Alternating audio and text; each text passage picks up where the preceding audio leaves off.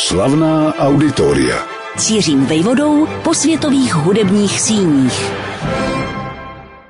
Slovo francouzského původu reduta neboli útočiště má několik významů a hned dva se dají použít pro vyprávění o stejnojmenném koncertním sále na Olomouckém Horním náměstí. První odkaz je zřejmý. Vrací se k pojmu reduty, coby divadelní budovy, nazývané tak už v antickém Řecku. Jistě i proto, z úcty k dávné tradici, se tak přejmenovalo také brněnské divadlo Reduta z původního divadla v Taverně a stalo se roku 1733 nejstarší divadelní budovou ve střední Evropě. A koneckonců i my máme v Praze na Národní třídě od roku 1957 někdejší divadlo malých experimentálních forem Reduta, už dlouho ovšem zvoucí návštěvníky do klubového prostředí zaměřeného především na jazz. Existuje však ještě jeden význam pro slovo reduta, který by se dal aplikovat právě v Olomouci, tedy ve městě, které se zhruba v polovině 18. století přeměnilo na vojenskou pevnost obehnanou hradbami. A kdo se vyzná v dějinách vojenství, ten ví, že redutou byl za těchto okolností nazýván prostor vně hradeb, jakési předsunuté útočiště, které sehrálo důležitou úlohu v nejedné z dobových bitev v Evropě, v Rusku či v Americe. Dalo by se tedy volně odvodit, že divadelní, respektive koncertní sál Reduta slouží symbolicky v Olomouci naší doby jako svého druhu útočiště, předsunuté okolnímu světu nynější spotřebnosti.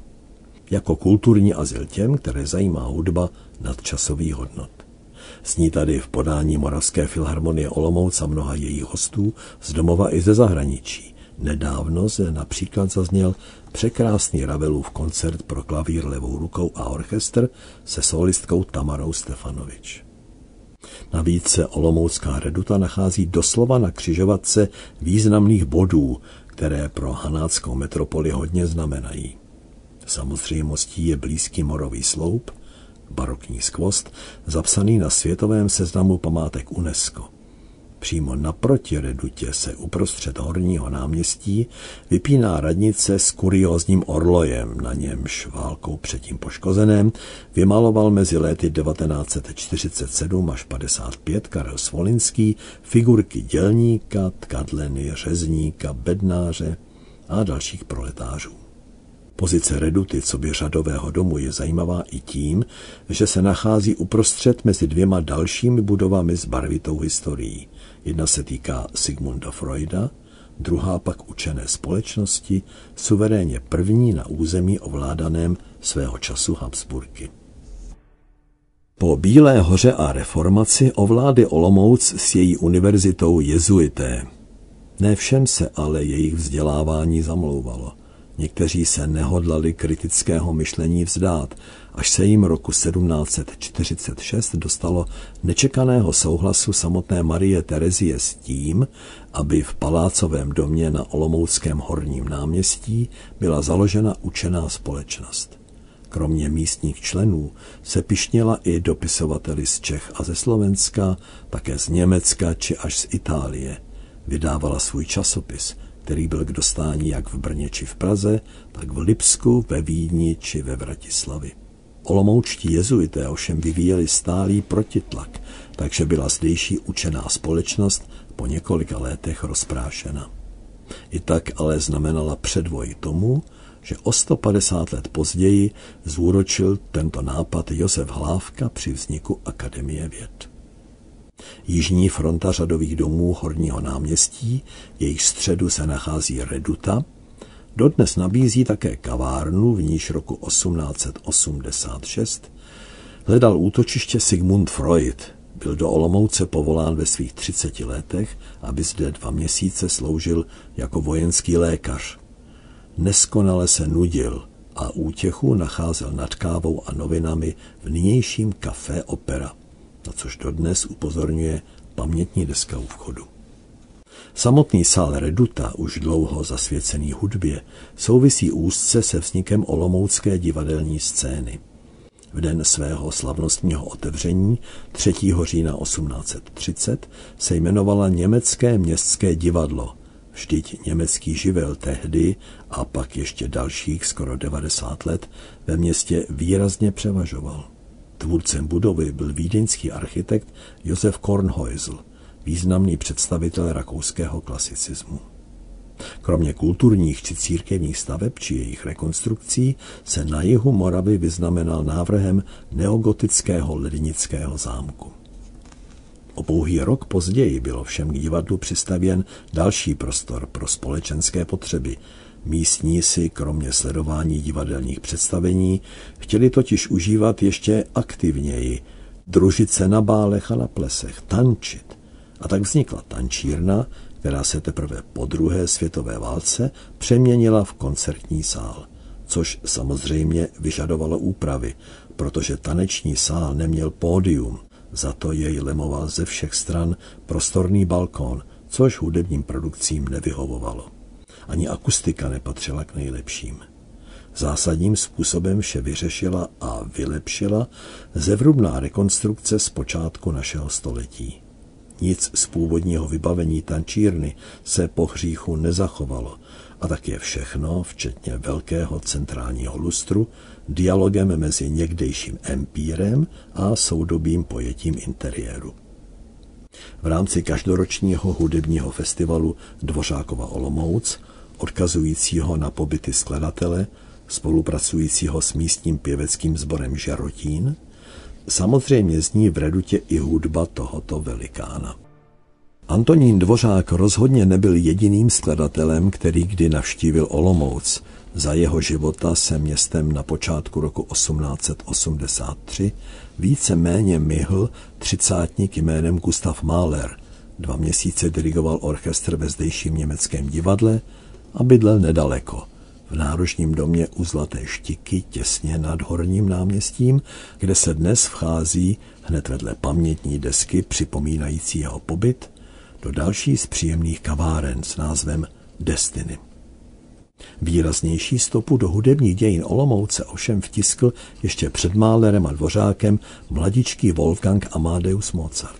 Psal se 23. říjen 1767, když se k městské bráně přikodrcal z jihu cestovní kočár se 4 osobami. Byli jimi Wolfgangův otec Leopold s manželkou Annou a jejich 2 děti. 16letá Anna, Nanerl, a 11letý zázračný syn Amadeus. Původně sice měli za lubem ryze koncertní turné Moravou, ale důvodem ke spěchu se jim stal výskyt černých neštovic ve Vídni, před kterým prchali. Nikoli z planých obav, vždyť pouhé 2 dny po příjezdu do Olomouce se u Wolfganga příznaky neštovic skutečně objevily. Naštěstí v lehčí, vyléčitelné formě. Po krátkém pobytu v hotelu u sebe rodinu Mozartových ubytoval Leopoldův známý, jímž nebyl nikdo menší než děkan jedné z univerzitních fakult. Takže až do svého odjezdu 23. prosince 1767 pobývali Mozartovi v honosné budově dnešního arcidiecézního muzea. A na prahu svých 12. narozenin zde malý génius zkomponoval, anebo přesněji dokončil, svoji symfonii F-dur označenou jako 6. Toto dílo tedy navždy zůstává spojeno právě s Olomoucí. Odtud Mozartovi zamířili do Brna, kde měl Wolfgang svůj recital v divadle Reduta, kde jinde. Mluvě o olomoucké Redutě je vhodné se v této souvislosti zmínit o tamním Mozartově sále. Zatímco do hlavního koncertního prostoru se vejde 500 diváků, do Mozartea, jak se někdy tomuto místu přezdívá, se jich vměstná jen 100. Jde totiž de facto o předsálí balkónu, důvtipně při rekonstrukci upravené. Dá se v něm pořádat řada komorních koncertů anebo besedy s účinkujícími před jejich vystoupeními. Ale díky tomu, že zde bylo instalováno videoprojekční zařízení, včetně kvalitního ozvučení, se dá odtud sledovat koncert v Redutě, aniž by do ní návštěvník nutně vkročil. Mozartův sál mu k tomu navíc nabízí možnost využít zdejší malý bar a při poslechu hudby si vychutnávat moravské víno. Vedle Brna byla Olomouc tradičně považována za druhé centrum Moravy. V dobách, kdy Ostrava byla ještě maloměstem, neli vesnicí, nezasaženou prudkým vývojem průmyslové revoluce a těžby uhlí, se Olomouc těšila bohatému životu, jak církevnímu, protože byla sídlem významných institucí na čele s arcibiskupstvím, tak univerzitnímu, které se tu má čile k světu dodnes. Olomouc je městem mladých, denně tady člověk potkává mnohé z desítek tisíc studentek či studentů. A tak je jen logické, že Moravská filharmonie Olomouc se snaží o to, aby se její dramaturgie vyváženě pohybovala mezi dvěma póly. Jedním je zachovat si přízeň abonentů, vesměs diváků zralého věku, a druhým sebezáchovná potřeba získávat publikum nové, právě z řad vysokoškolského publika. Přitáhnout je mají jak odvážné kombinace jazzu a klasiky, tak vystoupení v Redutě je jich jen o něco starších vrstevníků.